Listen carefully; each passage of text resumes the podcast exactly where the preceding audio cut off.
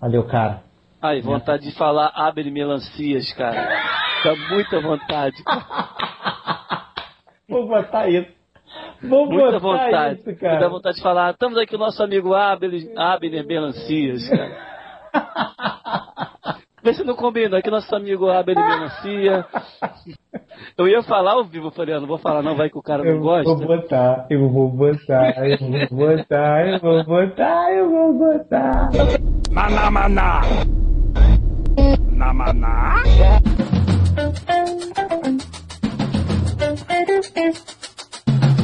Ahá. Maná, maná. Maná,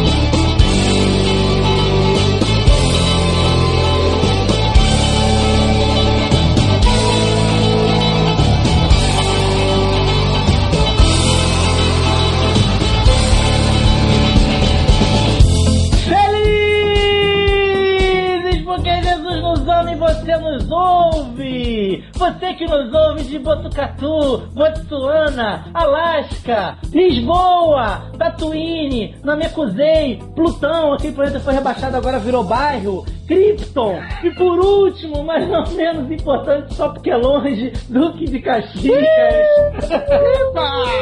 Estamos começando mais um Manaco Manteiga! Meu nome é Márcio Moreira e eu já fui um músico de uma música só. Estou aqui com.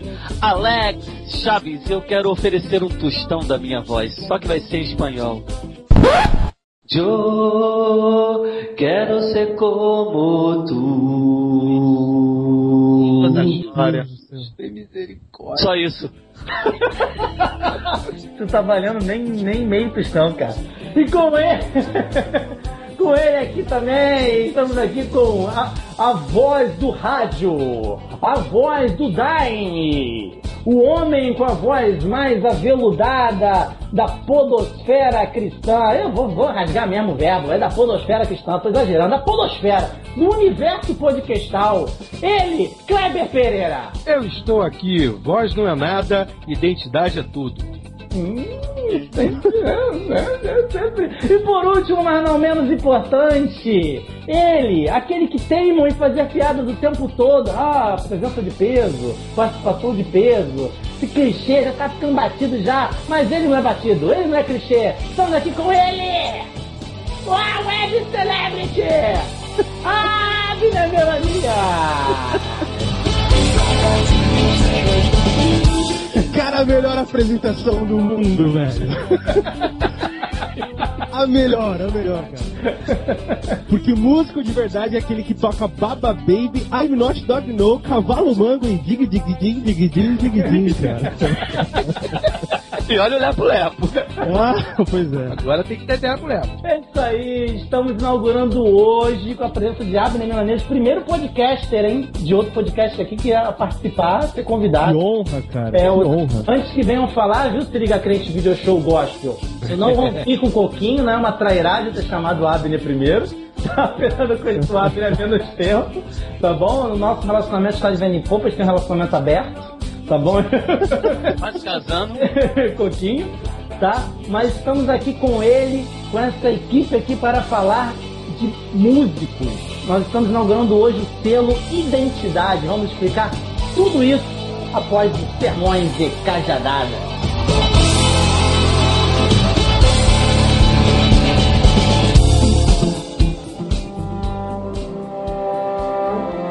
Sermões.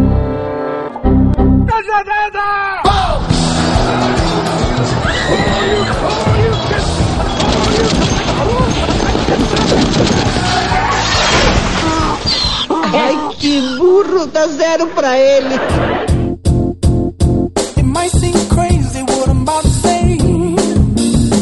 E manada de crente!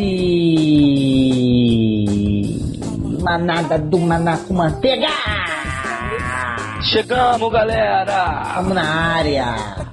Dê alô pra nossa manada, Alex! Fala galera do Maná, estamos aqui com nossos sermões e cajadada. Tá na cabeça dele, moleque. Cara, tem muita novidade pra gente falar, né? Tem muita coisa. Tem muita coisa boa que você vai pirar quando ouvir. Tirar o cabeção. Mas antes, para você sempre ficar por dentro dessas novidades, nós temos que passar para vocês o segredo. E qual é o segredo, Alex? É o segredo é entrar no nosso oráculo. para começar, já é um bom caminho. O segredo primeiro é, lá no- é sempre estar conectado no nosso site www.anacomanteiga.com.br. É isso aí. Isso aí é fundamental. Já é um bom começo. Mas se você quiser ter um contato direto, você vai mandar um e-mail pra gente lá no participe@manacomanteiga.com.br, que é a maneira de você interagir com a galera do Manaco Manteiga. Ou também vai seguir a gente lá no Facebook, que é facebook.com barra Manaco Manteiga. E no nosso Twitch, arroba Manaco Manteiga. Não é isso aí ou tem mais alguma coisa? Tem, tem mais alguma coisa. Tem mais duas coisas que são recentes, que é a nossa newsletter. Você assina a nossa newsletter para sempre estar recebendo novidades no seu e-mail. E teve gente que já recebeu novidades exclusivas, hein, Alex? Nós vamos falar disso já já. Essa semana rolou a novidade Essa inteira. semana rolou novidade exclusiva para quem assina a newsletter. Se tu não assinou, vai receber a notícia atrasado. Vai ficar boiando. É que nem aquele cara que vê o filme depois, não assina a estreia. E classificar também a gente no iTunes. Que também tem a ver com a novidade que a gente vai falar no final. E a terceira, a terceira cosita massa, a novidade, uma, uma das muitas novidades de hoje que a gente tem para contar, que é a nossa outra rede social, Alex. Por favor, faça as honras. Nós agora estamos em imagem. Agora vocês que nos ouvem podem nos ver. Lá no nosso canal no YouTube. Você vai encontrar no youtube.com.br Manteiga o nosso teaser de lançamento do nosso vlog. Logo, logo estaremos lançando episódios. Cara, e ali você, você, você vê a gente só rindo. É uma sessão de gargalhada porque tava muito bom, foi muito engraçado, foi muito divertido fazer esses, esses primeiros vlogs que nós vamos lançar. E os outros deu- também com certeza serão. As outras vai ser. é, o problema é ficar muito engraçado, cara. Eu não sei. Mas foi muito bom, a gente deu boas gargalhadas. A galera vai lá, faz um comentário, assina o nosso canal, que com certeza sempre a gente vai tentar colocar coisa uma vez melhor do que a outra. Com certeza. E olha só, é bom dizer a nossa proposta também. Estava rindo, estava brincando. Justamente essa é a nossa proposta, fazer uma coisa bem mais leve, bem mais descontraída. Vai ter conteúdo? Vai. Mas se a gente for botar numa balança, o lado em que pesa o entretenimento vai ser muito mais bem pesado. Que a gente vai na feira. Pesa bem, moço. Pesa bem aí, Tomás. Pesa bem. Teve gente que falou assim, poxa, mas a qualidade de vídeo, a gente está ciente da qualidade de vídeo, a gente não teve nenhuma pessoa conhecida para pegar emprestado uma câmera HD, a gente ciente, a gente estava mais testando nossa pauta, não é Alex? Mais testando nosso entrosamento diante da câmera, para ver se ia ficar legal o formato, para ver se a gente era capaz de editar o vídeo legal, fazer a edição do vídeo bacana. E cara, adivinha? Apesar da qualidade que a gente sabe que pode melhorar e vai melhorar, ficou muito legal, não ficou, Alex? Eu fico com medo de melhorar, cara, e aparecer minhas rugas. Não pode botar HD, cara. Porque meus pés de galinha vão aparecer todo. Aí vai ter que maquiar. Eu te falei que vai ter Tá que ter doido, maquiador. cara, tu cismou com o negócio de maquiar, cara. Tu cismou com isso. Porque quem é feio precisa de maquiagem, cara. Cara, cara, para com esse negócio de reboco na cara, cara. Para com esse negócio de quer botar reboco, tá pegando mal pro teu lado, cara. Ô, Márcio, a galera também não pode espantar, cara, com a nossa caroça, né? Porque você vê, a galera, a galera escuta a gente lá e pensa, pô, esses caras devem ser tal. Quando vê as duas criaturas no vídeo, fala, meu Deus, era isso aí, vou ficar rindo da nossa cara. Tô assistindo bizarro, cara. Entendeu? Então, assim, se você não ri do conteúdo, ri pelo menos da nossa cara. Olha só, o pessoal tá, tá estranhando, mas aguenta firme, cara. A cara não ajuda, a qualidade também não ajuda, mas se for pra HD que não pode chorar. Vai aparecer cabelo no nariz, cara. É, então olha só, os próximos episódios que estão pra sair também vão ser meio na mesma batida. Porque nesses testes acabaram saindo dois episódios que ficaram muito bons. E não é que nem podcast que acontece alguma coisa, ou não grava sem querer, aí deixa passar um tempo mais tarde você grava de novo. Não é. Perde um pouco, sabe, o time das piadas, quando se repete o negócio, a espontaneidade.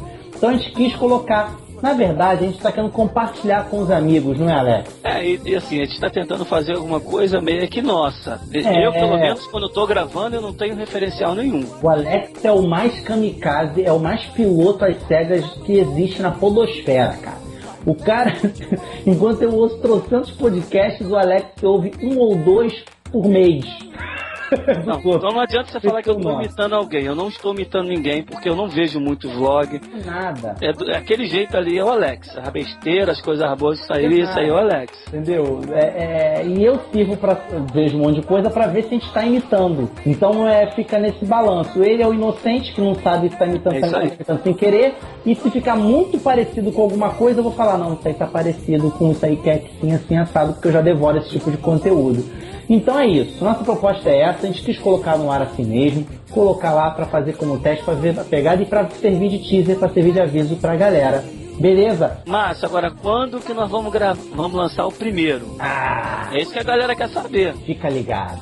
Fica ligado porque a princípio a nossa intenção vai dar um pouco de trabalho, Alex. É, uma semana podcast, outra o vlog? O vlog. A gente vai ter conteúdo pesado de edição toda semana. Maná com Manteiga começou já, já a fazer conteúdo semanal de peso, tá? Então a gente quer toda semana, uma semana podcast, uma semana o Maná com Manteiga quase ao vivo. Quase ao vivo. Por pouco não sai ao vivo, Por cara. pouco, cara. uh.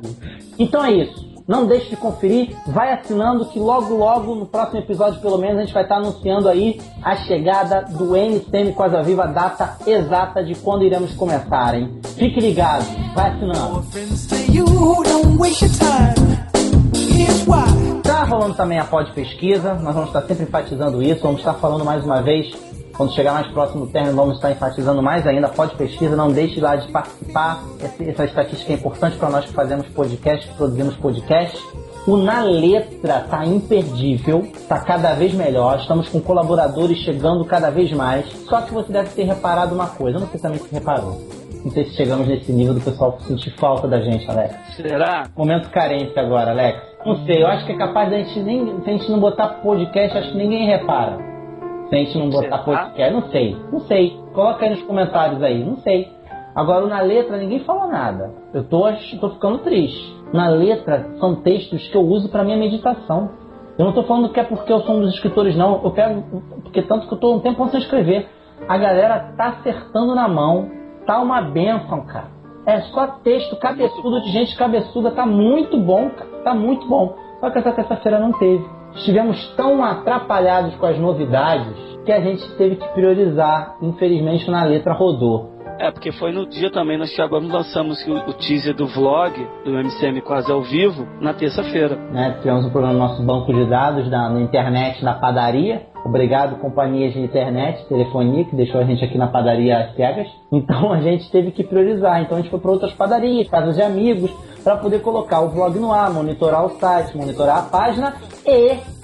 E, Alex, e. Tá pensando que acabou as novidades? Não acabou, não. não. Fala então, fala. Preparar fala. primeiro sorteio. É sorteio, né? Promoção, tá? Sorteio. É. é sorteio. Quase um bingo. Quase primeiro um sorteio do Maná com Manteiga, a primeira, a primeira campanha, vamos dizer assim, campanha publicitária de peso que o Maná com Manteiga faz agora com presente. Nós estamos dando um presente para você. Você mesmo. Você agora mesmo que coçou o nariz aí. Você mesmo que tá ouvindo distraído, passou agora na janela do ônibus alguma, alguma coisa aí, você se distraiu. Você, preste atenção, você que tá me ouvindo. Nós queremos te dar uma camisa oficial, não é só original. Ela é oficial porque é a camisa que os jogadores da seleção brasileira vão usar na Copa.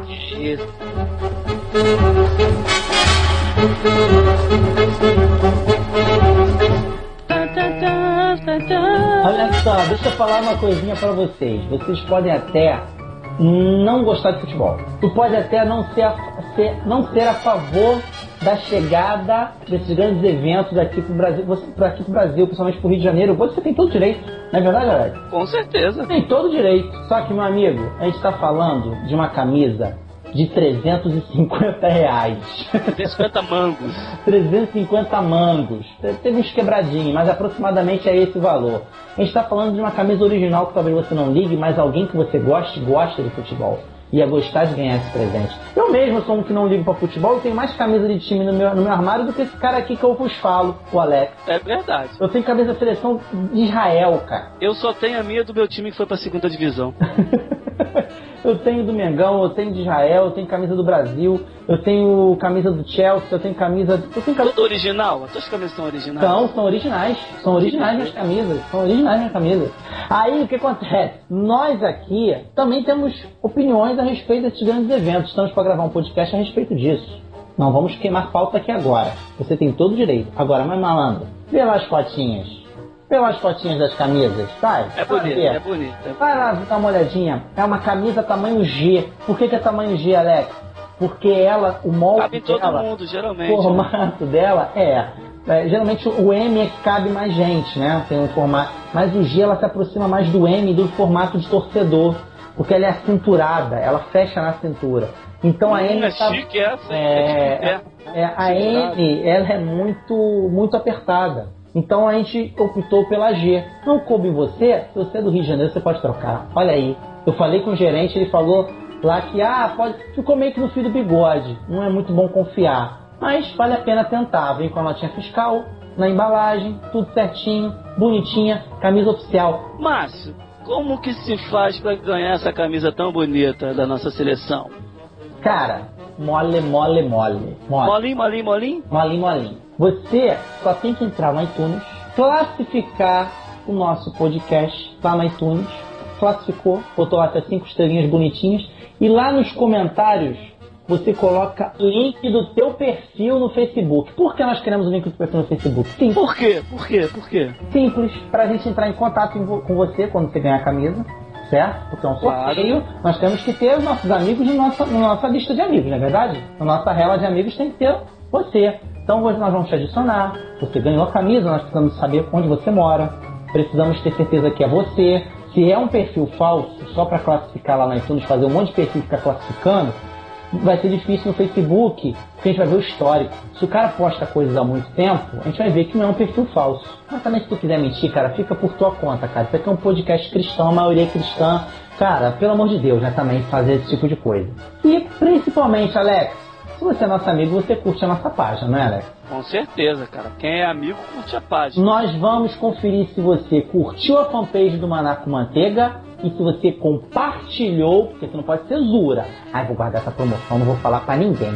Vou falar pra ninguém. Tem que compartilhar o post desta promoção. Nós vamos estar lançando na sexta-feira que segue esse episódio. Nós vamos estar colocando no ar o post no Facebook desta promoção com link para a página do nosso site com todo o regulamento, com tudo explicadinho. Qualquer dúvida, fala com a gente pela rede social. Pode perguntar. Então é moleza. Classificou no iTunes, colocou lá nos comentários o seu perfil, o link do perfil no Facebook, curtiu, compartilhou, está concorrendo a camisa do Maná com Manteiga, as datas todas de quando vai ser sorteio, de quanto vai ser, vai ser até quando, vai estar tudo lá na página, não deixe de conferir. Se você não tem iTunes, vai estar lá o tutorialzinho também mole para você baixar. Pode ser qualquer computador, não precisa ser Apple, você baixou iTunes, classificou, não tem mistério. Maná com manteiga veste você de amarelo, meu amigo. É só ganhar e correr pra galera. É só ganhar coisa pra galera.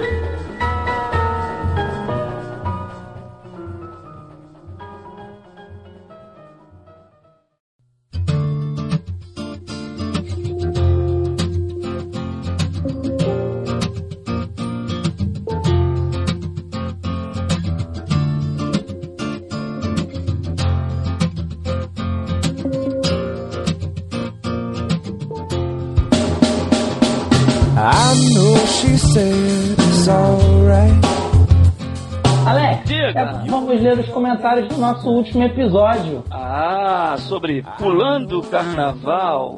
Ou abre alas, eu quero falar. Tem dois sentidos aí, pulando carnaval. Tem Pulando sentidos. o carnaval. É, pode ser pulando, plut, Ou pulando, abre ala, é, né? Ah, é, meus amigos. A galera acho que tava meio de ressaca, não comentou muito não, Alex. É, a pessoa tava se desgastou no carnaval, entendeu? É um episódio muito engraçado, cara. Vocês, olha, quem não ouviu ainda, volta lá. Valeu a pena ouvir, tem umas histórias Vale pena. interessantes lá, o Muito que o Márcio fez. O que eu não fiz também. os podres do Márcio. É, só umas podres, né, Alex? O maior podre de todos foi o teu, tu não, né? Mas vamos lá, vamos falar de dois comentários em especial de amigos muito queridos. Vamos falar da nossa amiga agora, a Viviana. Ela tem participado, tem. Já comentou lá no YouTube lá, já É, assinou nosso canal, tá compartilhando. Ela é uma manavete. Ela é uma maravete. Ela é uma fatia desse pão. Vamos lá, o que, que a Viviana falou pra gente aí? Ela falou assim: A paz para todos. Tenho que confessar, cara, como isso é viciante. E a gente é uma droga. Hein? É droga, é ruim. droga vicia, cara, Deus liberta. Mas a gente não é- você não precisa libertar, não. Não, é só um Coca-Cola. É, é, uma coisa. É verdade. É, gos- é gostosa. Não sei se faz mal. Não- É ruim, mas é, mas é ruim, mas é bom. É, é verdade. Vai lá. Aí ela falou, cara, como isso é viciante. Conteúdos com excelentes qualidades, informações edificantes. Neste tema carnaval, realmente temos que dialogar sobre evangelizar, ir para o retiro. Na minha igreja, Assembleia de Deus do Brás, fizemos um congresso com o título Na Contramão do Mundo. E fomos impactados com a graça e muitas almas rendidas ao Senhor Jesus. Foi lindo. Desejo que vocês permaneçam com o intuito de levar a todos nós as reflexões dos mais diversos temas. Beijo, até. Assinado, Viviana. É, Viviana, pô, show de bola. Muito maneiro o seu comentário. Assim, a gente ali no episódio, né, Alex? A gente não falou mal. é, é, eu acho que você entendeu isso, mas é bom salientar pra quem ouviu a gente. Deu a impressão que a gente falou mal de evangelismo no carnaval, a gente falou mal. Deixar bem claro aqui mais uma vez. Ali a gente estava falando pra galera realmente pensar a respeito da motivação que leva você a ir pra um retiro e de você ir para um evangelismo no carnaval, cara. O que, que te motiva? E aí a gente colocou ali as nossas opiniões. Opinião pessoal não se discute. Eu não E gosto. aí, apesar também que às vezes a gente pode é, a gente pode estar dando uma opinião nossa e a nossa opinião não ser certa. É verdade. Tem essa, então ninguém está dizendo que a, a gente não vai ficar aqui batendo numa pessoa que, que vai evangelizar no carnaval, que a igreja dele tem um projeto de evangelizar, a gente não tá aqui falando mal dele. É verdade. Quem somos nós para Com falar certeza disso? A gente esse cara gosta, tá fazendo muito mais pelo reino do que o cara que não faz nada o ano é, de todo. repente tá fazendo até mais do que a gente. É, mais do que a verdade. Entendeu? tá fazendo muito mais. Isso é Então, então a gente só tá falando o que a gente, na nossa opinião, que a gente gosta. Agora, quanto a, a ter esse poder de crítica, quem somos nós? A gente quer dialogar com a galera, falar nossa opinião. não só com relação ao que a gente gosta também. A gente colocou alguns pontos também na qual a gente acha que tem gente que vai só pelo oba-oba, do fato de ter ido e tal, mas isso aí que você falou é, é muito verdade. Tem muita gente que faz muito mais do que, do que muita gente por aí, até mesmo a gente. Então quem somos nós? Viviana, muito obrigado, valeu mesmo. Agora vou ler o, o comentário do nosso amigo Eduardo Silveira, Wed the Drummer. Que papo bacana sobre esse assunto que poucos param para pensar. Param entre aspas, ele colocou. Quando digo isso, quero dizer que não se reflete sobre, pois já está predefinido o que o cristão deve pensar sobre o carnaval. Gostei muito do que foi comentado pelo perto do final sobre os retiros e evangelismo, que isso deve acontecer diariamente na nossa vida. Acho que foi o Kleber que comentou. Desculpa se não foi, se não foi. Só memorizei a voz do Márcio por enquanto. Aí, Alex, minha voz marcando. Tua voz é Também, bonita, cara. é, obrigado, cara. Também foi muito bem contextualizado sobre o carnaval, coisas que eu nem sabia. Veja só. Quanto à origem e outros pontos, bem como as experiências, deixa eu citar algo de mim. Hoje nem vejo o carnaval passar. O que mais me atinge é o fato que o trânsito na minha cidade melhora consideravelmente. Será que é de São Paulo, alguma coisa assim, cara? Aqui no Rio também melhorou, em alguns Pô, melhorou, fica deserto as ruas. é, visto que poucos trabalham. No passado, quando criança, minha mãe me levava na tarde do carnaval, eu ia sempre de Batman. Ele colocou aqui, I am Batman. E tudo que eu fazia era catar confete no chão e jogar pra cima. Na adolescência, tive experiência com o carnaval. Nessa época, ainda não tinha tomado uma decisão para com Cristo. Na velha vida, eu fui em festa de carnaval. Sendo, deixa eu falar que velha vida foi entre aspas, o pessoal pensar que ele, que ele acredita em reencarnação. Na velha vida, eu fui em festa de carnaval, sendo uma delas participantes de bloco. Só tenho a dizer que aquilo é realmente a festa da carne. Hoje, com uma mente renovada, vejo quanto é ruim e não agrega nada. O que se vê e o que se vive nessas festas não recomendo para ninguém. Álcool sendo tomado como água e pessoas tratando pessoas como objetos são normalidades. Hoje eu pulo o carnaval, no sentido que eu falei como pulo, e vivo muito mais feliz. Obrigado por mais esse episódio. Um abraço. Cara, eu que agradeço, cara. É isso Sou eu que agradeço, Ed, por, pelo seu comentário aqui. Escreveu pra caramba, falou a Beta, acrescentou muito. Muito obrigado. E é uma verdade. Não é não, Alex? Isso que ele falou. Sem mais delongas, deixamos nosso recado. Falamos aqui de muitas novidades. Nosso vlog, nossa promoção. Opa, nosso sorteio. nosso sorteio da camisa. Vai lá. Vamos pro episódio, vamos ouvir. Vamos Esse episódio com a grande participação do nosso amigo. Abre Melanias lá do Graça Cast do blog Achando Graça. Você entra lá no ícone, tem um íconezinho do Achando Graça no nosso site, um atalhozinho. Clica lá, ele é um parceiro nosso. Entra no nosso site, clica lá, que você vai conhecer também lá o, o, o nossos amigos, o Abner Melanias e companhia. Então, vamos pro episódio, Alex? Vamos nessa, vamos, vamos. Vamos lá então criar essa identidade, vamos analisar, montar a identidade desse grande estereótipo do músico, principalmente músico cristão. Nos vemos daqui a 15 dias, amigos. Fiquem com Deus e até lá. Fui, um abraço.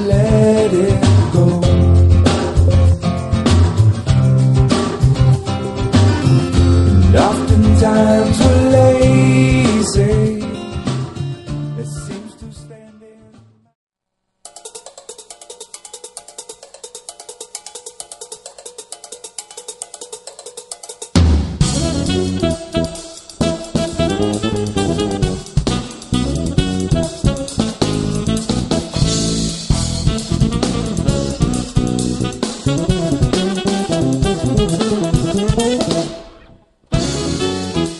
Estamos de volta aqui com o nosso primeiro episódio do selo Identidade. Que negócio é esse de selo Identidade? Hoje nós temos como objetivo inaugurar o selo e fazer o selo funcionar.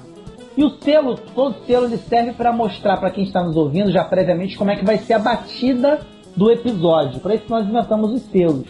E a batida desse episódio, já para você já ficar avisado sempre que você vê o selinho Identidade, vai ser da seguinte forma.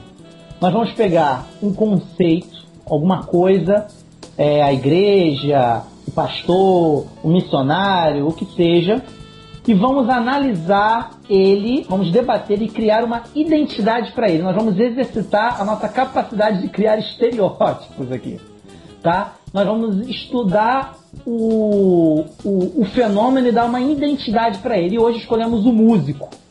Nós vamos criar a identidade do músico. Como é que é a entidade músico? Não falar de um músico, vamos falar do- da figura do músico. Então é essa que é a batida do selo dos episódios que estiverem selados com o selo identidade. Beleza? Mas antes eu acho que é duas coisas importantes que a gente tem a fazer aqui antes de começar o episódio. Primeiro é fazer uma apresentação melhor. Se você é um desses lugares aí, mais distante ainda do que os lugares que eu citei, não conhece o Graça Cast, o Achando Gra, o blog Achando Graça, estamos aqui com a presença de Abner Melanias, meu amigo, posso dizer amigo Abner Melanias, cara, super gente boa, super prestativo, convidei ele para participar e de pronto aceitou. Abner, por favor, já começa aí já, porque a gente não sabe como é que esse episódio pode terminar, a gente nunca sabe mais na como é que termina. Se vai terminar, vai né? terminar, então. então Acho justo, cara. Fala Acho justo. seu jabá, se apresenta logo, que depois não vai ter outra oportunidade aqui não, cara. Se tu voltar também pra esse maná com manteiga aqui, eu vou ficar babando mais tô com você. Eu tô babando agora não. Vai, vai, tranquilo. Cara, o, o Achando Graça é um blog é, feito por alguns amigos aqui em São Paulo e nós estamos lá no www.achandograça.com.br. Dentro deles a gente produz o GraçaCast, que é nosso podcast quinzenal, aí tem texto, enfim, segue aí o roteirinho Maraco Manteiga de sucesso. Mas a novidade de agora, cara, é que a gente tem um videocast. Eu tô sabendo. Então, tô sabendo. se o cara quiser nos seguir, se inscrever no canal e nos ver, ele pode ir lá no www.youtube.com barra blog achando graça. E aí ele vai ver a gente lá, bonitos e tal. Tá bonito já é difícil. Limpinho a gente é, cara, então... Esse negócio de virar pro irmão da direita e dizer que é bonito, né? Bonito só a mãe que acha, cara. Não tem base bíblica, né? Vira pra você. Deus mandou amar o próximo, não achar ele bonito, né? É Ou verdade? então falar que eu vejo Cristo em você. Cara, Cristo não é tão feio assim, né? Tudo bem que ele não tinha formosura, mas precisava ser feio. É isso aí. A segunda coisa que precisamos fazer antes de começar, já que é o selo identidade, e não vamos fazer isso nos próximos que for selo identidade, é discutir a respeito da cédula de identidade. Isso é uma história interessante, engraçada, a respeito dessa peculiar papeleta que teimamos em carregar dentro da carteira se não temos medo de morrermos e sermos enterrados como indigentes. Vocês ouviram isso da mãe de você? Vai ser enterrado como indigente, vai sair sem, sem carteira de identidade. Como é Não, que é tem, isso? uns que, tem uns que já na identidade parecem de gente.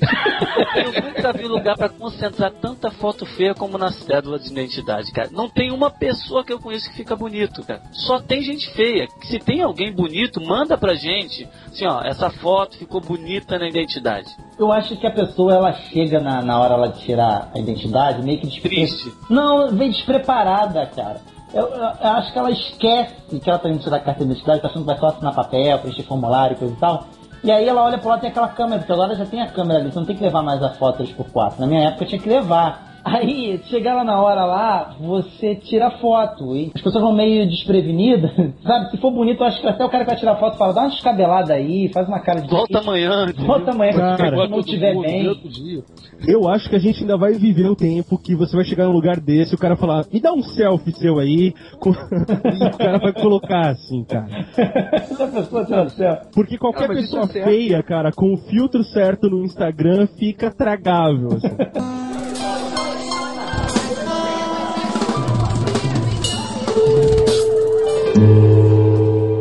Eu me lembrei de um filme de que o cara tirou uma carteira de, de motorista, filme adolescente dos anos 80. Acho que é Licença para Dirigir, o nome do filme, que é do Columbus também. Que o cara, ele, na hora da foto, é, ele faz uma careta assim e faz uma cara e ele ri, sabe? Que eu sempre tive vontade de fazer isso. Na hora que vai tirar, faz Eu acho que identidade você não pode rir na identidade. Sei lá, existe essa regra? Alguém disse que você não pode rir na identidade? Existia, cara. Hoje em dia não mais. Você faz aquela cara de maroto assim e tal, o cara deixa passar. briga, beijo briga. Agora, de biquinho eu acho que ainda não rola, cara. Mas é tempos modernos, é uma evolução. Involução, na verdade. É verdade, é verdade.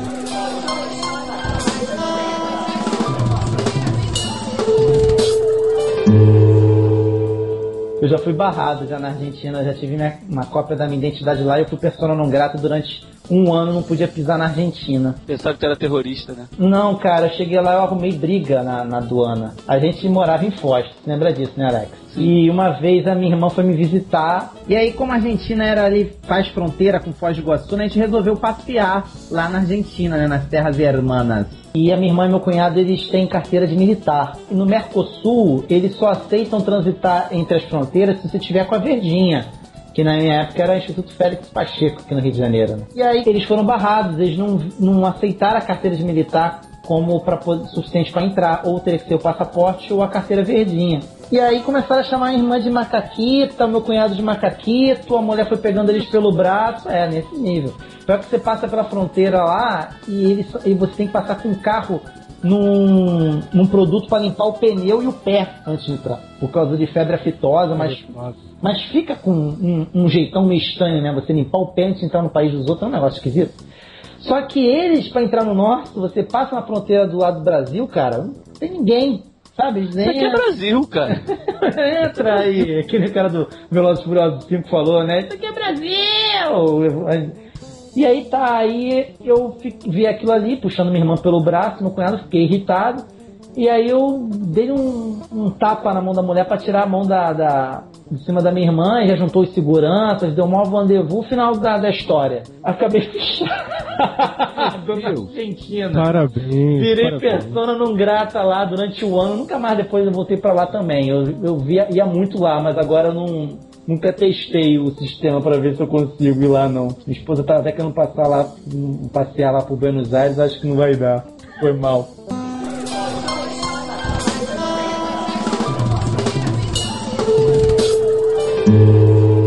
Galera, vocês acham que nos tempos bíblicos, assim, havia algum tipo de cédula, algum modo de identificação?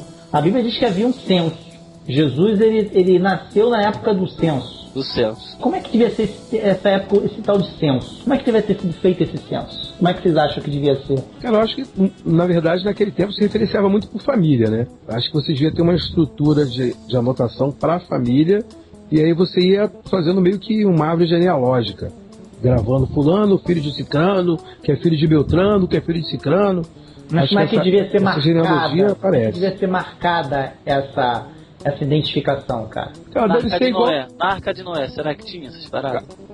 Que não, cara. Você acha que a é identidade. pequena, Tu acha cara, que os bichos ter mundo. identidade, cara? Os bichos Cara, iam mas ter marca. naquela época ele falou assim: "Vamos, como é que a gente vai marcar esses bichos? Ah, cara, bicho, cara. Deus, Bicho, Deus foi colocando dois a dois pra dentro da arca, cara. Não é, não teve, não é só teve trabalho de construir a arca, cara. Até fechar a porta, fechou Bagunça, então, o negócio pra dentro era bagunçado. Não, não tô falando isso, Alex. Eu tô falando é que você jogou aí da identidade dos bichos e bicho não tinha identidade, cara. Tô falando identidade de gente, cara. De gente, é Ah, de bicho tem gente. identidade também. Ih, vamos ter que fazer um Cara, podcast sobre a tem, identidade cara. do bicho. Bicho tem identidade. Ah, meu pai, eu sei que tem identidade, cara. Ah, só então que é então, a gente, depois a gente cria um selo só pra você, de podcast, de episódio, a gente vai fazer identidade, selo identidade bicho. Tá satisfeito? Identidade de bicho, Tá é. feliz? Feliz. Tá Ainda contente? bem que é bicho, né, cara? Cara, mas eu fico pensando o seguinte, cara, nos tempos ali bíblicos, no tempo de Jesus, é, fazendo um recorte aí, devia ser tudo muito, muito igual, assim, cara. Tanto é que naquela parada lá, Judas vai identificar Jesus com um beijinho no, no, no rosto, né? Porque quem olhasse de fora, cara, ia ver um bando de, de caras tudo barbudo, praticamente sujos, com a mesma roupa. Deve ser um negócio. E, e- e é legal também a gente analisar no seguinte aspecto, né? Jesus ele era, ele não era essa coisa de, de um ser tão diferente assim dos demais enquanto que teve aqui na Terra. Eu acho bacana pensar dessa forma. Essa parada é fascinante Jesus, né, Desculpa, cara? desculpa se eu tô ofendendo alguém que acha que Jesus era aquele cara que tinha uma aura que de longe você conseguia ver a reluzência dele e olho azul e loiro. Ah, sabe? olho azul ele devia ter, Não tinha- cara. não tinha, Devia não, ter. não. Olho azul, Olho o cara que tem azul, olho cabelo azul. castanho, barbinha castanha. entendeu? Né, Destaca. Não, Olho cara, azul, cabelo tinha. castanho, babia castanha. Não é assim? bonitão, bronzeado. Bronzeado. Eu vi nas Vocês estão revistinhas. descrevendo um carioca. Para com isso. Para, meu. É, Aí é só puxar uma prancha. Só do corintiano, meu. O cara do. É, é, Tá louco, meu. Branquelo, meu. Assim, sabe? É, tô louco por si, Corinthians. Corinthians.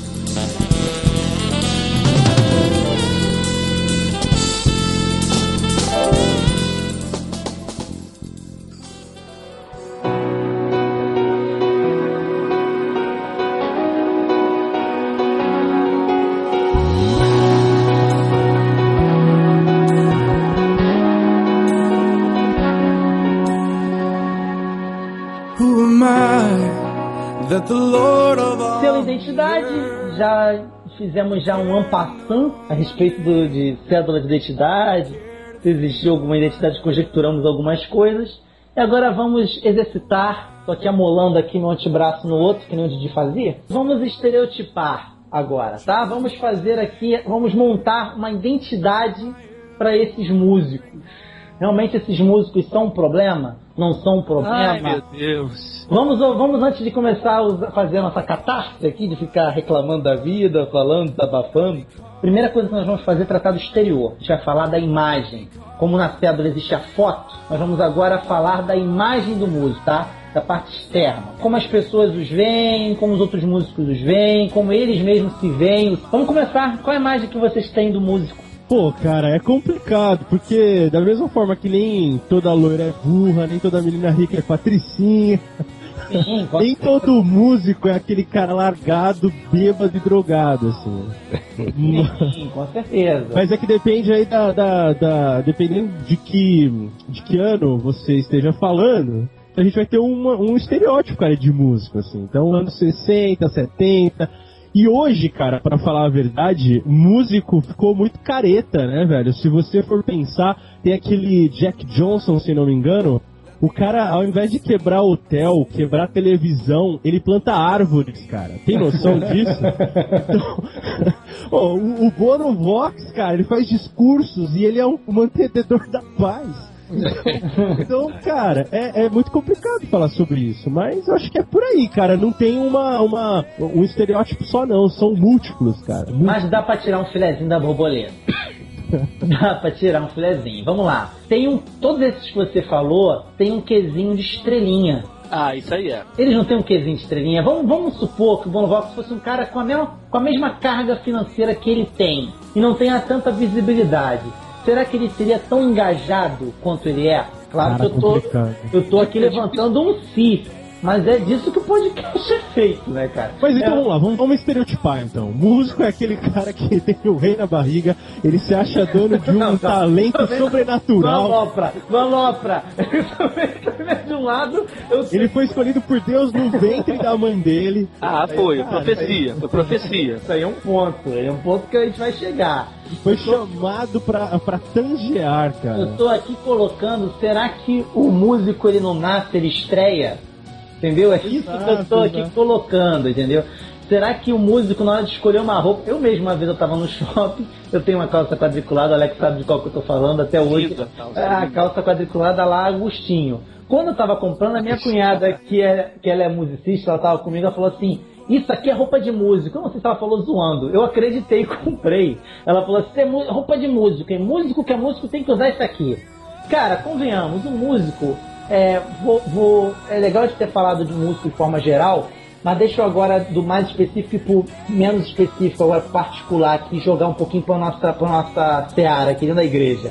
Você chega na igreja, você sabe quem são os músicos pelo tipo de roupa. Vai dizer que não. É. Eles têm um quesinho, você vê que, cara, até nas igrejas que aplicam usos e costumes, você vê onde a gravata, né? O paletó, onde não tem usos e costumes, aquela roupa um pouco mais transada, diferente. Uma Tem correntinha camuflada. Mas É. sempre tem um estilo. Uma mecha no cabelo. Uma mexona no cabelo, né não? Então o músico ele sempre tem essa, esse destaque. O que eu queria saber de vocês é, Abner, um por um, qual o- a imagem de músico que você forma na sua cabeça quando fala músico? Aí, O cara que não leva a Bíblia pra igreja. Boa, boa, boa. Boa imagem. Tá vendo porque eu chamei o Abner, cara? Essa eu gostei, gostei. Essa foi boa. Melhor até agora. Primeira Cara, coisa que vem na cabeça.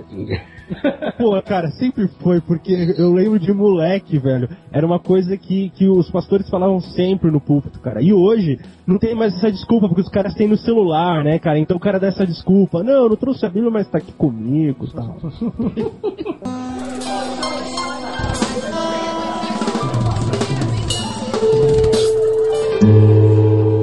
Alex, que nem o, o Abner. No bate pronto. Eu vou falar pra músico, o que, que vem na tua cabeça? Barulho. Barulho. Agora, Barulho. agora justifica. Cara, você quer saber onde tá a música, você escutar o barulho, cara. Eu não sei se tô ficando velho. Quando eu chego na igreja, eu começo a ouvir o barulho, eu sei que tá os músicos, cara. Os caras estão lá, eles vivem daquilo, eles não comem, cara. Eles não fazem nada, muitos deles não têm nem namorada. Eles ficam lá hipnotizados pelo instrumento, ou É, seja, a bateria. Isso aí, só quem é músico sabe o que, que Ah. é. É, é. Existe realmente uma fome de tocar. Eu já É, fui cara. mais fominha. E esse negócio do barulho que você falou, eu, eu vou te ser sincero, eu acho, eu acho, o som que na nossa igreja está ouvindo, a gente vai ficar chateado com o que eu vou falar. Mas o som da nossa igreja é um pouquinho alto. É, eu cara acho. que é surdo. Eu acho. que é surdo é um pouco alto. Porque eu acho que o padrão de equalização do som é você ouvir a igreja. Às vezes um, um guitarrista ele aumenta, aí o baixista ele quer se ouvir, que é difícil ouvir o baixo, ele aumenta mais ainda. Aí o tecladista vai e aumenta também para poder não ficar para trás. Aí quando você vê, tá tudo no, no máximo. E aí o cara da mesa fica se descabelando porque tá todo mundo colocando no máximo. Aí ele tem que se virar. Então aí eu acho que é mais uma questão de equalização. Concordo com você no seguinte aspecto. Quando chega na igreja, o pessoal tá passando som e nunca tá passando uma música. Tá o baterista fazendo um monte de Ah, cara. sem sentido nenhum, porque ele precisa afinar cada pele. Parece um índio, cara. E os outros instrumentistas tocando outras coisas também. E geralmente são escalas, escala de afinação, a guitarra vai dum dum, dum dum, dum dum fazendo escala. Então, isso realmente para quem não é músico causa uma estranheza. Mas o que me irrita desse falando dentro desse quesito barulho é você às vezes estar no ensaio o líder do grupo de ensaio que está tocando o ensaio geralmente ele quer falar e os músicos estão tocando, né?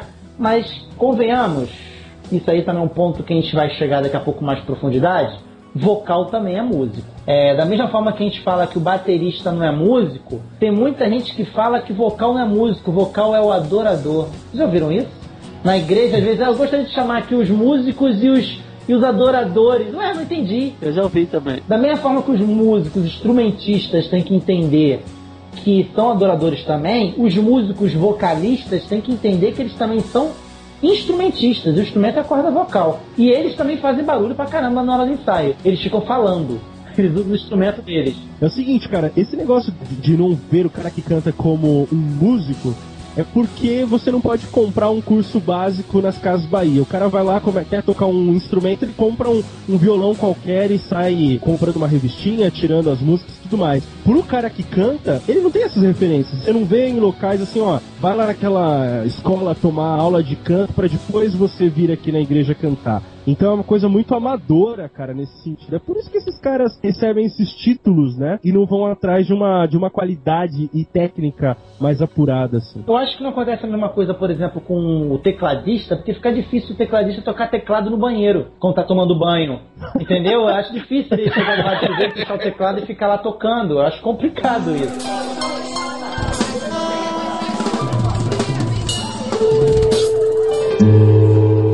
Kleber, da mesma forma que eu fiz com o Abner e com o Alex, eu vou falar músico, o que, que vem na tua cabeça? Patota, grupinho. pra mim é isso, cara. Ô, ô gente pra fazer patota e grupinho e isolar o resto, meu irmão. Muito bom. Isso é em toda a área, é uma coisa absurda. Pode ser na igreja, dentro da igreja, fora da igreja. É de uma patotagem absurda. É, uma vez eu tava no retiro, até quando eu era da Maranata também, Kleber, e a gente teve, a gente teve um, várias palestras, até até a presença da Zaf, que a Zaf vai sempre por aí, né, a Zaf Borba. Uhum. Ao final da palestra da Zaf, o pastor, ele até chamou a atenção dos, dos, dos músicos, falou, gente, olha só, na piscina, vocês no canto, no futebol, no canto, sempre os músicos, a criançada olha para vocês como como exemplos, como ídolos, até uns até se inflaram assim, né, quando o pastor falou isso. Então não se isolem, não deem uma de estrelinhas. vocês não são ídolos, por mais que eles estejam olhando errado para vocês, mas tentem influenciá-los positivamente. Sabe, essas crianças vão vão ser músicos no futuro. Eles já são a igreja. Esse termo de igreja do futuro eu acho errado para criança. A criança já é a igreja. Mas eles vão ser, vão ser músicos no futuro também. Vão querer ser músicos. E o modo como vocês vão tratar eles pode ser importante nesse processo. Então, olha como vocês vão tratar as, as pessoas que não são músicos. Olha, olha como é que como é que os outros que não são músicos olham para você. Pastor, pastor nosso, pastor Márcio, Ministério Pão da Vida. Beijo, pastorzão ele, ele fala uma verdade. Você, às vezes na rua você não vê os rostinhos, você não vai lembrar dos rostinhos que estão lá no meio da congregação. Mas o rostinho da congregação vai lembrar de você. Você é uma pessoa pública. Você toca, você está em destaque. Às vezes você está andando no meio da rua, alguém vai te reconhecer. Então isso é uma coisa para se pensar. O músico ele precisa cuidar da imagem dele, mas não essa imagem ah, da roupa, do, do, do apetrecho, do adereço, sabe, para se destacar do, do, dos demais. Mas ele tem que se preocupar sim com a imagem como ele, ele é visto pelo resto da congregação. Principalmente por aquele que não é músico. Essa questão também da, da imagem, se a gente ligar isso com a, com a com a ideia de patotar, ela é mais marcante ainda, porque muitos não só é, têm essa questão de ter uma identidade meio compartilhada, né? De nós somos desse jeito, nós somos assim e nos bastamos, como também fazem isso, como você tinha falado antes, né? No, no, no começo da conversa, que as roupas geralmente são diferentes. Como você falou que sua cunhada disse, né? Isso é calça de músico. E, e fazem questão de, de, que isso seja uma marca, seja uma, que seja marcante para as pessoas que essa imagem sobressaia as das pessoas comuns. Eu acho que isso é uma coisa que fica na identidade do músico. A gente está falando justamente da, da foto da identidade. Eles se juntam iguais entre nós, mas diferentes de todos. É isso aí. Que é uma coisa que é uma marca de identidade mesmo.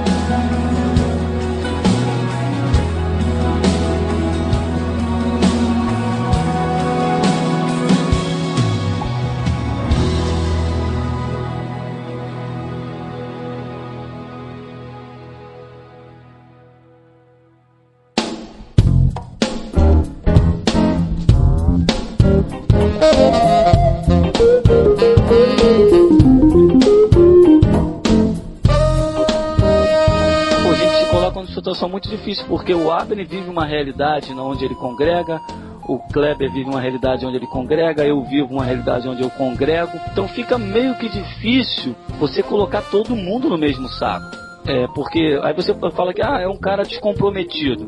Pô, mas tem um monte de cara que é comprometido. Porque se você pegar, se eu for falar hoje um pouco da, da realidade que eu conheço, não de seja, nem só de igreja local, mas de lugares que eu passei, a maioria, a maioria que a gente enfrenta é há um certo descompromisso com aquilo que eles deveriam ter para ser aquilo, aquilo que eles querem ser. Então é isso que a gente vai focar. A gente tem que focar na média e atendendo a maioria. A gente está aqui para criar uma identidade. Eu não estou falando de todo mundo. A identidade que eu vejo de músicos que eu tenho contato, não são todos, mas muitos eles não têm, eles não conseguem levar a sério aquilo que eles estão fazendo.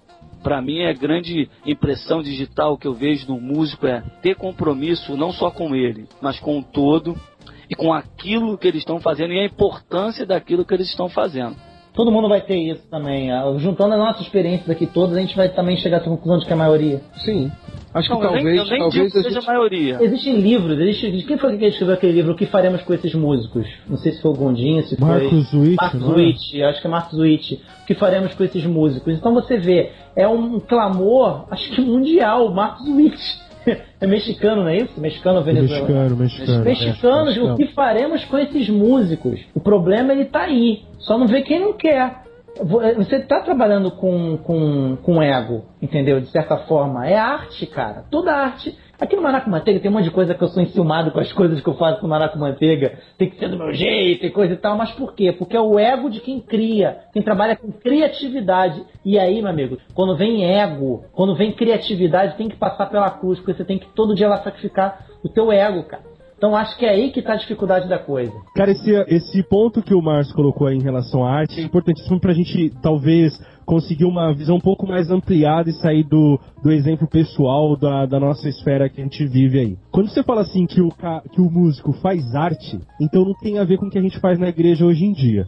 Porque o que a gente faz hoje na igreja é uma música, é, é algo instrumentalizado para a pessoa sentir alguma coisa, é meio que processual, assim. Então convencionou-se que a gente tem que tocar de um jeito, as métricas harmônicas, tudo segue um, um roteirinho, entendeu? É verso, pré-refrão, refrão, ponte, é bridge, volta lá no refrão, agora só a igreja voltou. Isso aí. Isso não é arte, cara. Desculpa, isso aí é, É, qualquer é verdade, outra é coisa. verdade, é isso é. Claro que um músico, ele faz isso, porque ele é músico, ele é bom pra caramba, ele, ele consegue tocar dentro de uma estrutura dessa. Mas não vem falar pra mim que isso é arte. Isso tem a ver diretamente com a marca do cara. Então por isso que é, é- é, dentro das nossas igrejas a gente não pode falar que existem artistas.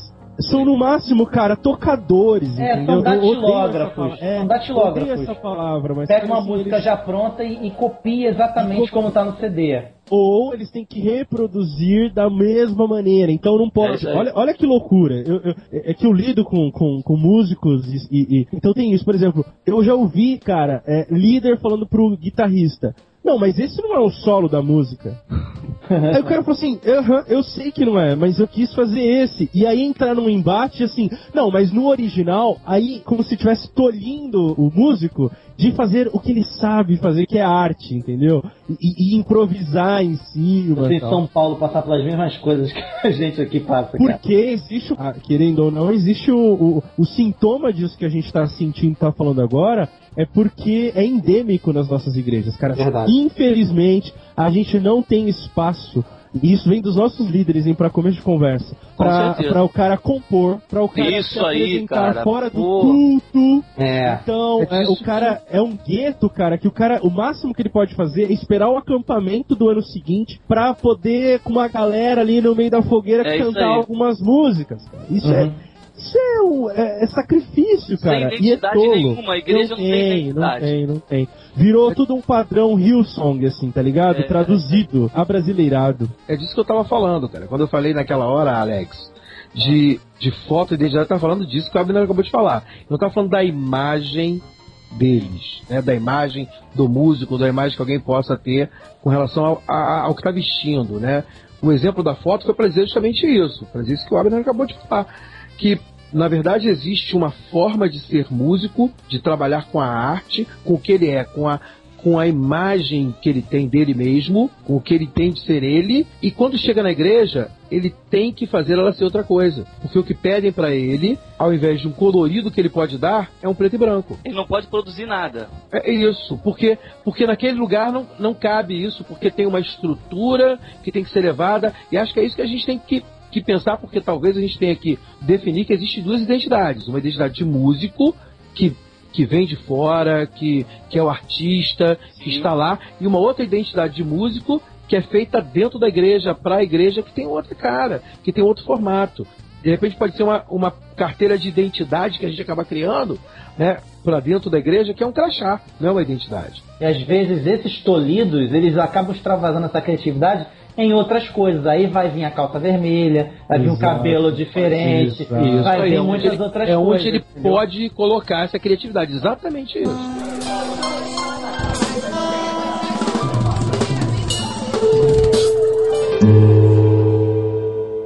O Abner trouxe um pensamento maneiro que eu acho que a gente pode até discutir um pouco, não sei se vai encaixar, essa questão de que o cara não tem espaço para criar nada. Eu tava pensando que vocês estavam falando, cara, você já viu que loucura é numa igreja? As igrejas geralmente elas não dão oportunidade pro cara criar uma música. Sempre tem que tocar do CD de alguém que faz sucesso, que as pessoas gostam, que as pessoas escutam na rádio, que chama a atenção da pessoa, que faz a pessoa se emocionar. E por que, que eu estou falando isso? Porque eu acompanho um outro ministério, que eu não quero citar, que na igreja dele, eles tocam as músicas dele, os CD deles estão no site para quem quiser baixar, pode baixar. Eles tocam até música de outras pessoas, mas se não tiver músico, eles não fizeram da música uma dependência para o culto ser bom. Porque o que foi criado hoje dentro da igreja, a igreja criou isso, não estou falando foram os músicos, não. Eles são frutos disso. De pastores e líderes de ministérios que criaram que ó, o louvor tem que ser o carro-chefe. Porque o louvor prepara para a pregação. Cara, da onde os caras tiraram isso?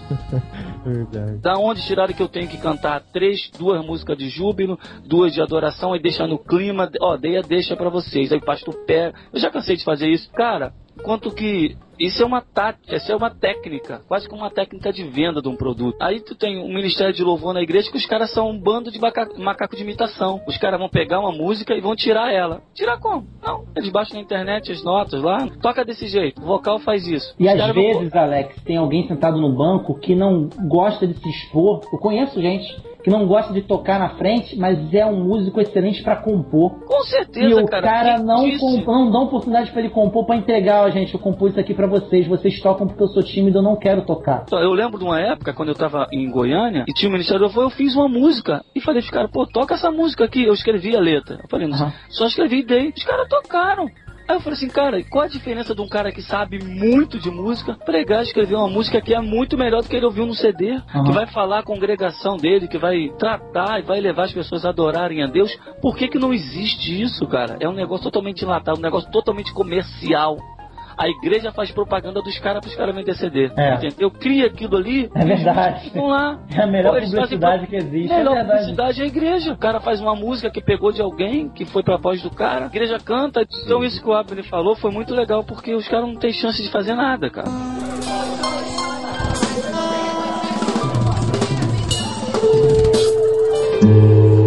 aqui com vocês uma coisa que, que eu acho que é, que é complicado, porque eu já vi pastores preocupados com isso e, e ministros de louvor também preocupados com isso. E é uma coisa que, que eu acho que acaba ajeitando para essa música que a gente vê na igreja ser desse jeito meio patenteada, né? meio igualzinha. Porque querem fazer a congregação cantar. Para fazer a congregação cantar, você tem que tocar e acompanhar mais ou menos o que a congregação já ouviu no rádio, ou no CD de fulano, ou no CD É de aí. que ela vai poder acessar. E aí você repete a introdução, os acordes principais, né? Você mantém e a gente chega àquele ponto absurdo, que acho que todos vocês já viram aí, de até as chamadas ministrações serem iguais. O ministro de louvor pega as ministrações do cantor que é tocado lá no rádio e traz para a igreja exatamente no mesmo momento, usando as mesmas palavras, colocando a mesma entonação, com direito ao chorinho, a tudo.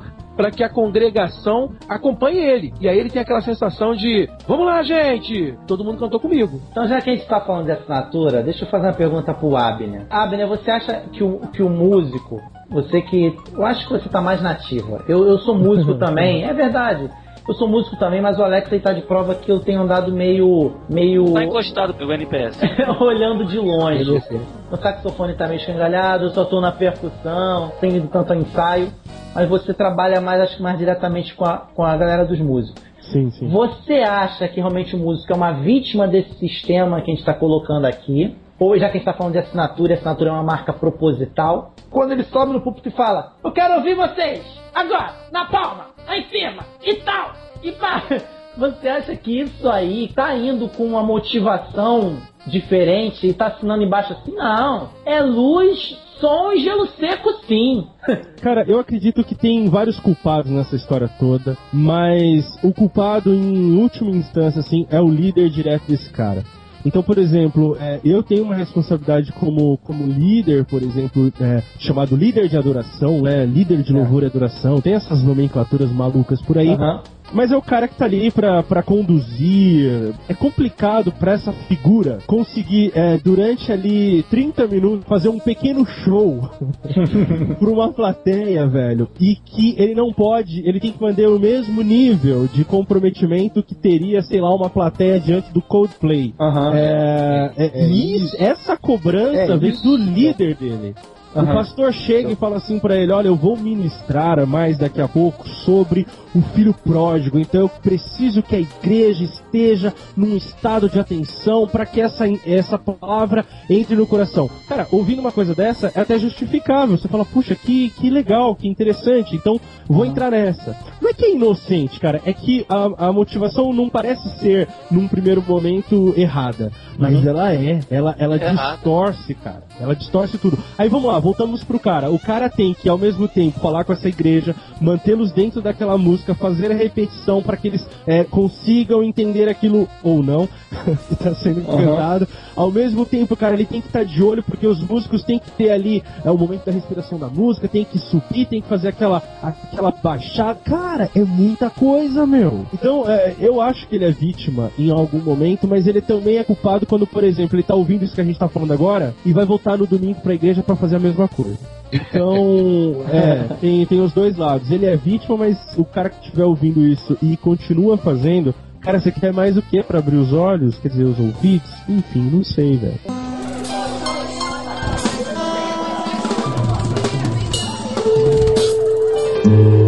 Eu já vi muitos dirigentes, por exemplo, não separarem as músicas antes de começar o culto. Eu conheço.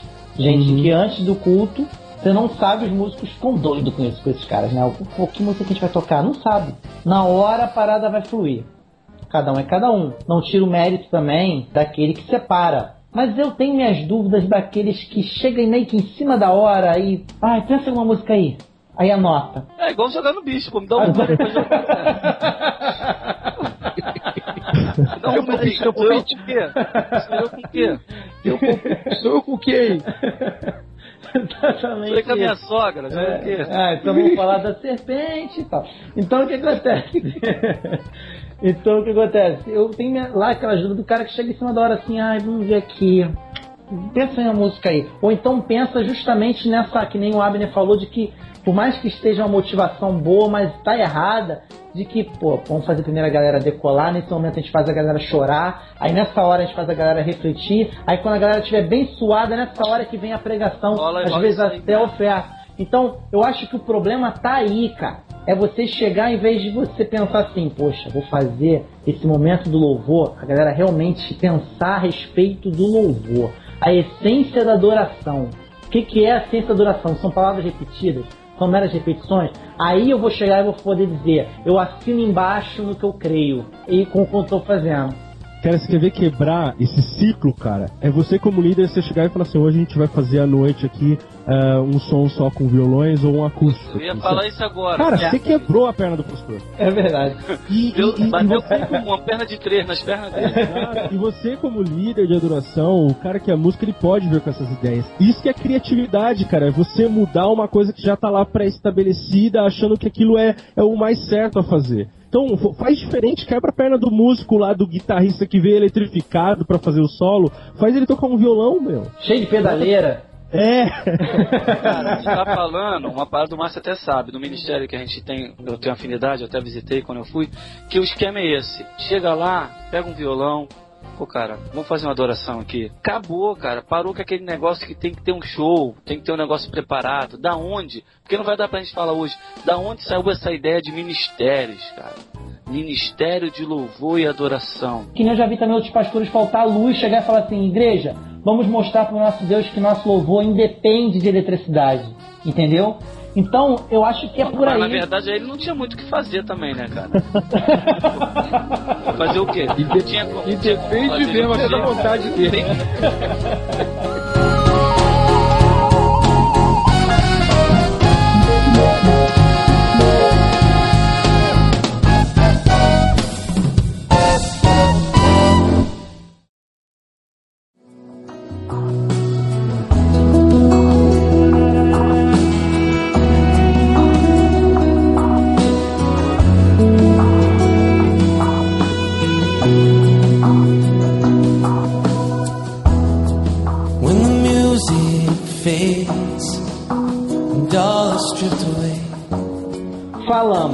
maneira até discreta, porque o palco foi fluindo, eu acabei não marcando muito. Mas no começo falamos de imagem, aí depois acho que sem muito a gente perceber, a gente falou de marca, falamos de assinatura, e agora vamos pro órgão expedidor da identidade, aquele que aquele que, que idealizou isso tudo. Ou não, talvez seja uma convenção humana, não sei. Eu quero trazer isso à baila. Vamos falar um pouquinho de, da nossa cosmovisão e falar um pouquinho do que a gente crê, de alinhamento bíblico.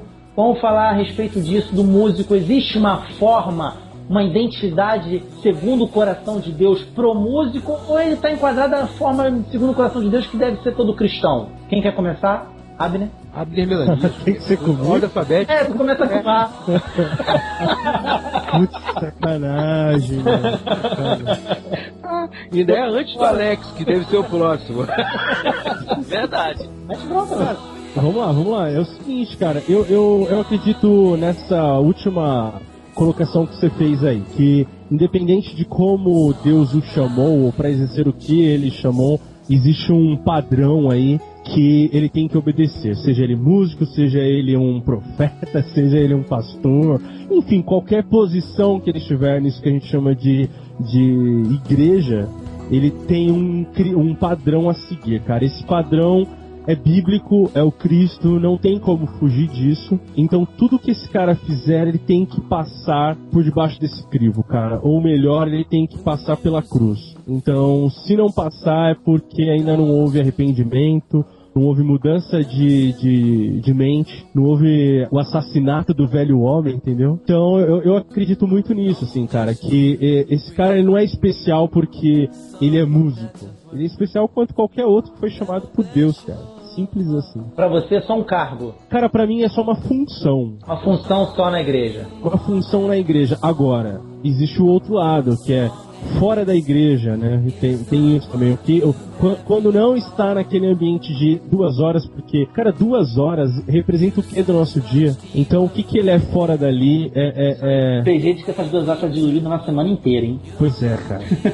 chega, é, chega ao absurdo de que o primeiro momento que ele tem de leitura com a palavra é no domingo, quando o pastor pede pra abrir, né? É, é, Ou não, porque ele, como você disse no começo, ele não leva a Bíblia.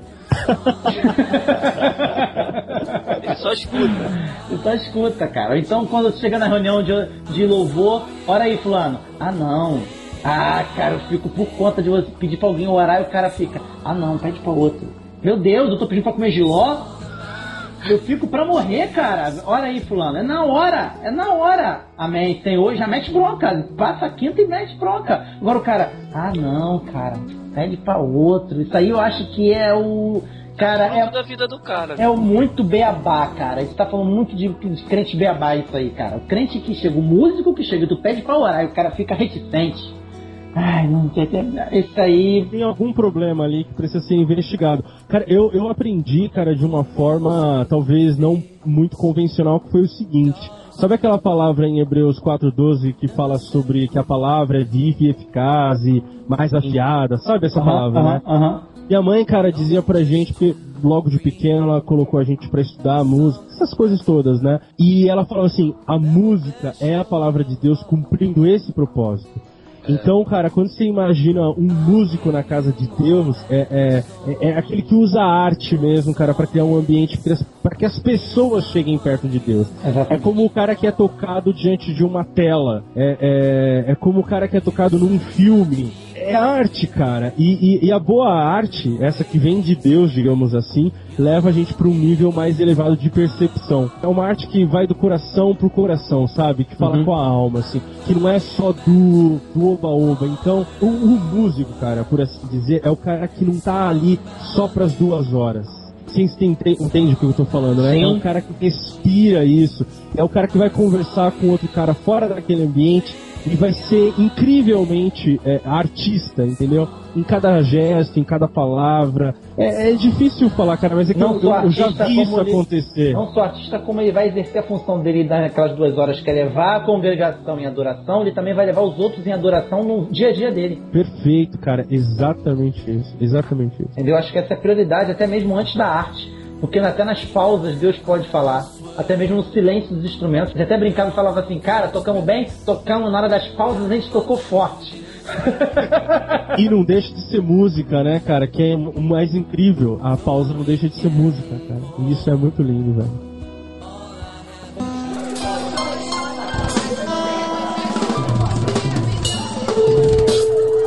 Seguindo a ordem alfabética. Pô, maneiro, maneiro. Gostei muito do que o Abner falou e eu vou, vou tentar falar um pouquinho nessa questão de, do músico e esse aquele que criou. Quando vocês estavam falando, eu pensei, eu fui arre- arrematado para trás. e me lembrei- Rematado? Pagaram? Arrebatado. Ah, tá. Pensei que tivessem pagado. Dali, dou-lhe uma, dou-lhe duas, dou-lhe três. Arrematado, Alex, pô. Aí eu fui lá para Gênesis, cara. E aí eu consegui entender um dos propósitos de Deus estabelecer um contato com o homem quando ele buscava todos os dias encontrar com Adão. E eu acho que naquela hora ali, naqueles momentos que Deus se encontrava com Adão, ali estava um tipo de adoração que talvez seja que Deus depois falou lá quando Jesus falou acerca dos verdadeiros adoradores. Adão tinha um tipo de adoração com Deus que e, e era quando a gente estava falando, eu ia falar um pouquinho. O- a verdadeira adoração, ela começa pessoal. É, se você for um cara, se você for um, um músico, um bom músico ou não, mas for um cara que sabe adorar a Deus, você adora a Deus sozinho. Porque você adorar a Deus influenciado por uma música, por uma orquestra, por um ritmo que está tocando na rádio, cara, a sua emoção vai falar muito forte. E eu lembro de Adão, quando Deus se encontrava com ele na viração do dia, todo dia ou não, Adão conseguia expressar, Deus conseguiu criar ali em Adão primeiro sinal de que era uma adoração. Era o cara ter o desejo e ter aquele compromisso de se encontrar com Deus todo dia e ali expressar uma verdadeira adoração. Se isso o cara consegue trazer para os dias de hoje, aquilo que o Abner falou, não seja só duas horas, mas o cara que começa, acaba no domingo o culto, mas segunda-feira ele continua a ser aquele cara que é um músico fera, o cara que toca muito, mas o cara que o coração dele é um coração que adora a Deus, antes dos dons dele, antes do talento dele.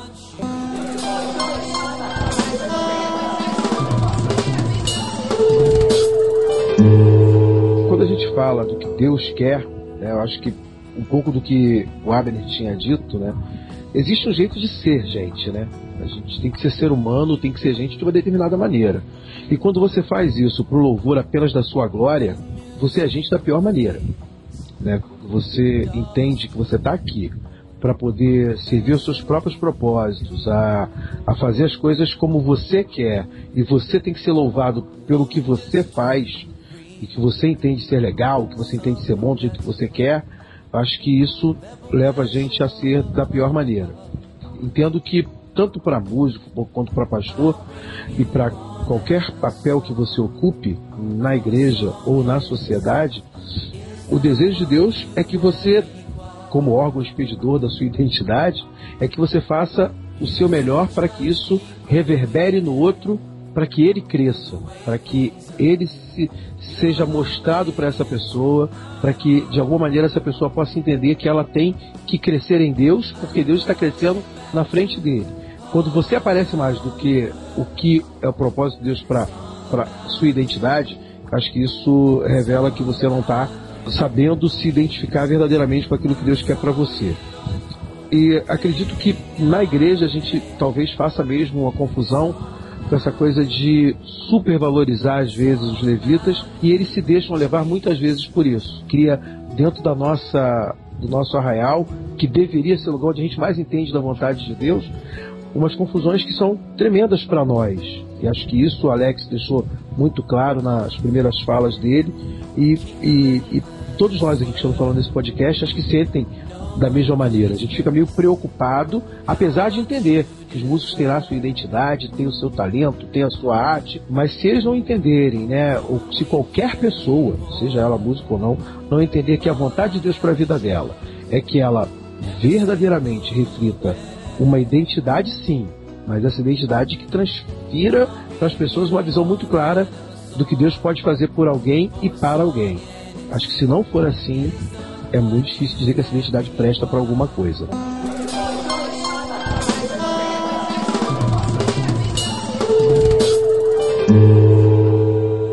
Sempre é polêmico demais e muito apaixonante falar desse assunto, porque a música exerce um poder enorme sobre as pessoas. A palavra de Deus diz que louvor liberta. E a música, existem vários estudos científicos a respeito de música, de é, propriedades curativas da música e tal. E acaba que a gente supervaloriza a música achando que a música é um binômio dentro do culto junto com a pregação. Numa ponta da gangorra tá o sermão e na outra ponta tá a música. Tá o momento de música na igreja. Só que, independente de ser músico ou não, a gente costuma falar, ah, é adoração. Beleza. Mesmo que a gente encare a música como adoração, que às vezes a gente está encarando de maneira errada, a gente, se parar pra pensar, a gente vai ter a eternidade toda então para adorar. E se a gente encarar a música como adoração, se a gente tiver essa visão errada, se a gente encarar dessa forma, por que, que eu não posso aqui nessa terra fazer outras coisas que na eternidade eu não vou fazer, como por exemplo expedir amor ao próximo? Por que, que eu não dou bom testemunho? Por que, que eu não chego e, e firmo a minha identidade, que é aquilo que a gente está propondo aqui hoje, como uma pessoa que antes de ser músico, ela primeiro é um filho de Deus, uma pessoa transformada, uma pessoa renovada, um adorador. Eu acho a música algo super valorizado. Fica fora desse binômio as pessoas desafinadas igual Alex. Fica fora desse binômio os mudos, pessoas que não podem tocar, que não têm nenhuma habilidade. Então, eu acho que às vezes a gente cria, um, a gente cria preconceitos. Então, eu acho que nós temos que pensar quanto a isso. Será que a música ela não está sendo super valorizada demais? Por causa disso é que existe, existe essa, essa indústria da música gospel. Por causa disso é que tem gente que enche estádios para ver um cantor, mas não enche uma sala de aula da igreja para orar. Ah, vamos reunir o, povo para orar. Não vai encher. Mas isso é uma coisa que já acontecia desde a época de Cristo. Cristo fazia milagres para multidões, ensinava para doze e na hora de orar só podia contar com três, mesmo assim dois dormiram.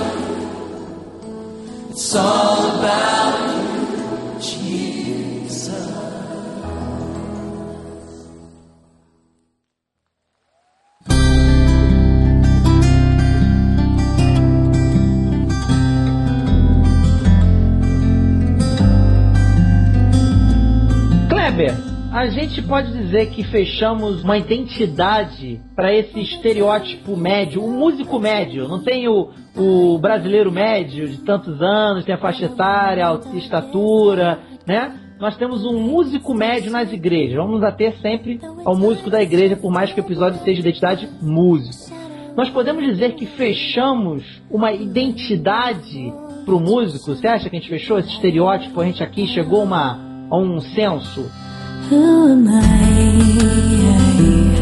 Cara, eu acho que de tanto falar, a gente acabou concluindo. Então vamos lá, vamos temificar então algumas coisinhas aqui, vamos colocar em itens aqui, como numa identidade. Como é que é o retrato 3x4 desse músico, Kleber? Eu acho que quando a gente fala de músico, o que você acaba encontrando é que a necessidade de ter uma característica muito própria que tem a ver com o músico, ele acaba extravasando na forma dele se vestir. Você vê muitas vezes os músicos vestidos diferentes, mostrando uma aparência que é interna dele, de estilo, e que ele quer passar e que às vezes não dá para fazer isso na arte que ele tem, na música que ele tem. Ele passa muitas vezes na careta que ele tem no cabelo, na roupa, no que ele está usando de acessório. Essa é a foto que a gente pode destacar que a gente chegou. Essa é a foto, é a cara dele. Legal. E a impressão digital, Kleber, é aquela impressão nata, aquilo que eles às vezes fazem até sem querer, que é quase orgânico. O que, que a gente pode dizer que a gente aqui no, no nosso debate montamos como uma impressão digital do músico? É, rapaz, im- impressão digital. Essa coisa muito particular da pessoa. Curiosamente, no músico, acho que tanto no que a gente pode chamar de música que a gente costuma dizer na igreja secular, como também acontece no músico de igreja, eu acho que as pessoas em- veem e que a gente acabou vendo no episódio é que o comprometimento dos músicos é a impressão digital. Muitas vezes eles são considerados não comprometidos, não ligados no que estão fazendo de verdade, estão ali, mas estão meio dando show deles, né? Acho que é isso aí que a gente acabou vendo como impressão digital e a conclusão que a gente chegou é por aí. Essa impressão que deixa nas pessoas, né? Você falou bastante disso, é verdade. E outra impressão, agora a impressão proposital, a impressão que ele criou, a impressão dele chamada assinatura da identidade. Falamos da foto, falamos da impressão digital e agora da assinatura. Kleber, qual é a assinatura do músico? Rapaz, eu acho que igual acontece numa identidade, a assinatura é uma coisa que ele acaba projetando, né? Ele planeja, ele estuda, ele vê ali como é que vai fazer. O que a gente vê é algo meio pré-programado, porque o músico de igreja acaba querendo se colocar nos limitezinhos que a igreja tem, ou precisando fazer dessa maneira, e ele acaba sendo, sendo um cara pré-formatado, sabe? Um cara que tem uma assinatura que tem justamente essa característica, toda certinha, toda redondinha, muito planejada, sem ser à vontade. Acho que é bem claro que é isso que a gente acabou vendo aí nesse episódio. Mais livre, né? Falta essa liberdade, seja por imposição ou por cultura adquirida, né? Então fica faltando apenas uma coisa: o que que o órgão expedidor, nosso grande órgão expedidor, acha disso? Por isso eu pergunto, Alex, qual a palavra-chave Cara, depois de tudo que nós falamos, e nossas palavras têm valor, mas nem tanto como essa que eu vou falar, porque vieram da boca daquele que é capaz de fazer tudo que é perfeito, a pessoa mais perfeita que já passou por aqui. Jesus ensinando aos seus discípulos, ensinando aquela mulher que tinha um desejo de conhecer, saber o que era adorar. Ele disse assim, lá em João capítulo 4, versículos 23 e 24, ele disse assim: Mas a hora vem, e agora é, em que os verdadeiros adoradores adorarão o Pai em espírito e em verdade. Porque o Pai procura tais que assim o adorem. Deus é espírito, e importa que os, os adoradores o adorem em espírito e em verdade. Cara, é um, é um, um toque que eu deixo para toda a galera, para os músicos, para nós. Jesus deu uma ideia, ele deixou uma ideia acerca de adoração. E se resume em duas coisas: espírito e em verdade. Quem conseguir fazer isso, conseguiu atingir e ter a identidade que Deus quer dele, como aquele que vai o adorar. Muito bom. Abner, considerações finais. Cara, quando recebemos uma revelação da santidade de Deus, nem sempre precisamos de música rápida ou barulhenta para nos fazer adorar. Bom, Isso aí. isso aí. Glória, glória a Nem Deus. a precisamos Deus. de música. Quem falou? Quem precisa de músicos também? Manada, fiquem com Deus. É essa a identidade que temos de vocês músicos, ou desses músicos, caso você não seja músico. Portanto, meditem sobre isso. Tomem atitudes a respeito de Deus e diante de Deus a respeito disso. Não é só a gente que pensa assim, acreditem. Muita gente pensa assim. Fiquem com Deus. Deus abençoe a todos vocês e até a próxima. Hi, who am I?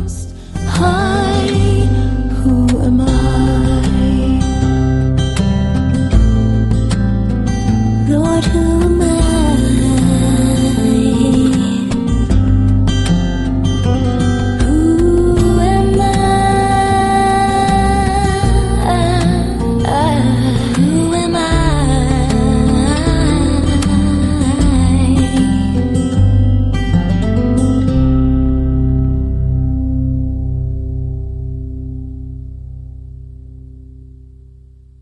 Numa equipe de, de músicos, geralmente, você já bate o olho, já sei que instrumento o cara toca. O mais almofadinho é o tecladista, cara. Obrigado. Vai dizer que não é de toda igreja, cara. É verdade. É o Maurício É de cabelinho pra cima, então o mais que né, blusinha engomadinha e coisa e tal. É o Ciclope dos X-Men. Enquanto Pinta que o de Vol- maestro, né? Exatamente. Enquanto que o Wolverine é o baterista, cara. É o cara geralmente que dá problema, é o mais bocudo, é o que faz mais barulho, é o que mete o dedo no nariz na hora que tá O todo do mundo baixo é olhando. o cara mais calado. Exatamente! Baixo calado. É o mais apagadinho, cara. É o Calado, o cara não fala nada, ele só toca o baixo, é, cara. o mais- ali é o mais discretão, é a Mais base discreto. mesmo do grupo, cara. É, O guitarrista é o Neymar do time. é. Cabelão, As espalhafatoso, bolas tem que ir pra ele, o cara tá com a pedaleira manga dobrada. manga dobrada e coisa e tal. Aí tem os instrumentos acessórios, que é o sax, percussão, essa galera geralmente tem uma mescla. Por São exemplo, magrelos, geralmente são magrelos. não, tipar. Agora você estereotipou o máximo O agora. cara é magrelo e alto. É, magrelo e alto. magrelo. O Kleber, ele não é magrelo e toca percussão, e aí? É Não, verdade. sax, pô, sax, os caras Tu do falou, sax. tu falou do pessoal do metal, é mesmo. Tu É, falou do metal. Geralmente são magrelos espreguitados. É, é. O pessoal, da, o pessoal da percussão geralmente é presepeiro, né, mano? Não, o percussionista é aquele cara que quer participar, cara. É, é presepeiro. cara Não sabe que que fazer. Tá ali porque vai, é, o cara fica lá, quer aparecer. ah, junta tudo não dá um instrumento, cara. Eu sempre sou percussionista também, cara. Ele espera cinco minutos pra só fazer aqueles triangulinhos assim no final, sabe?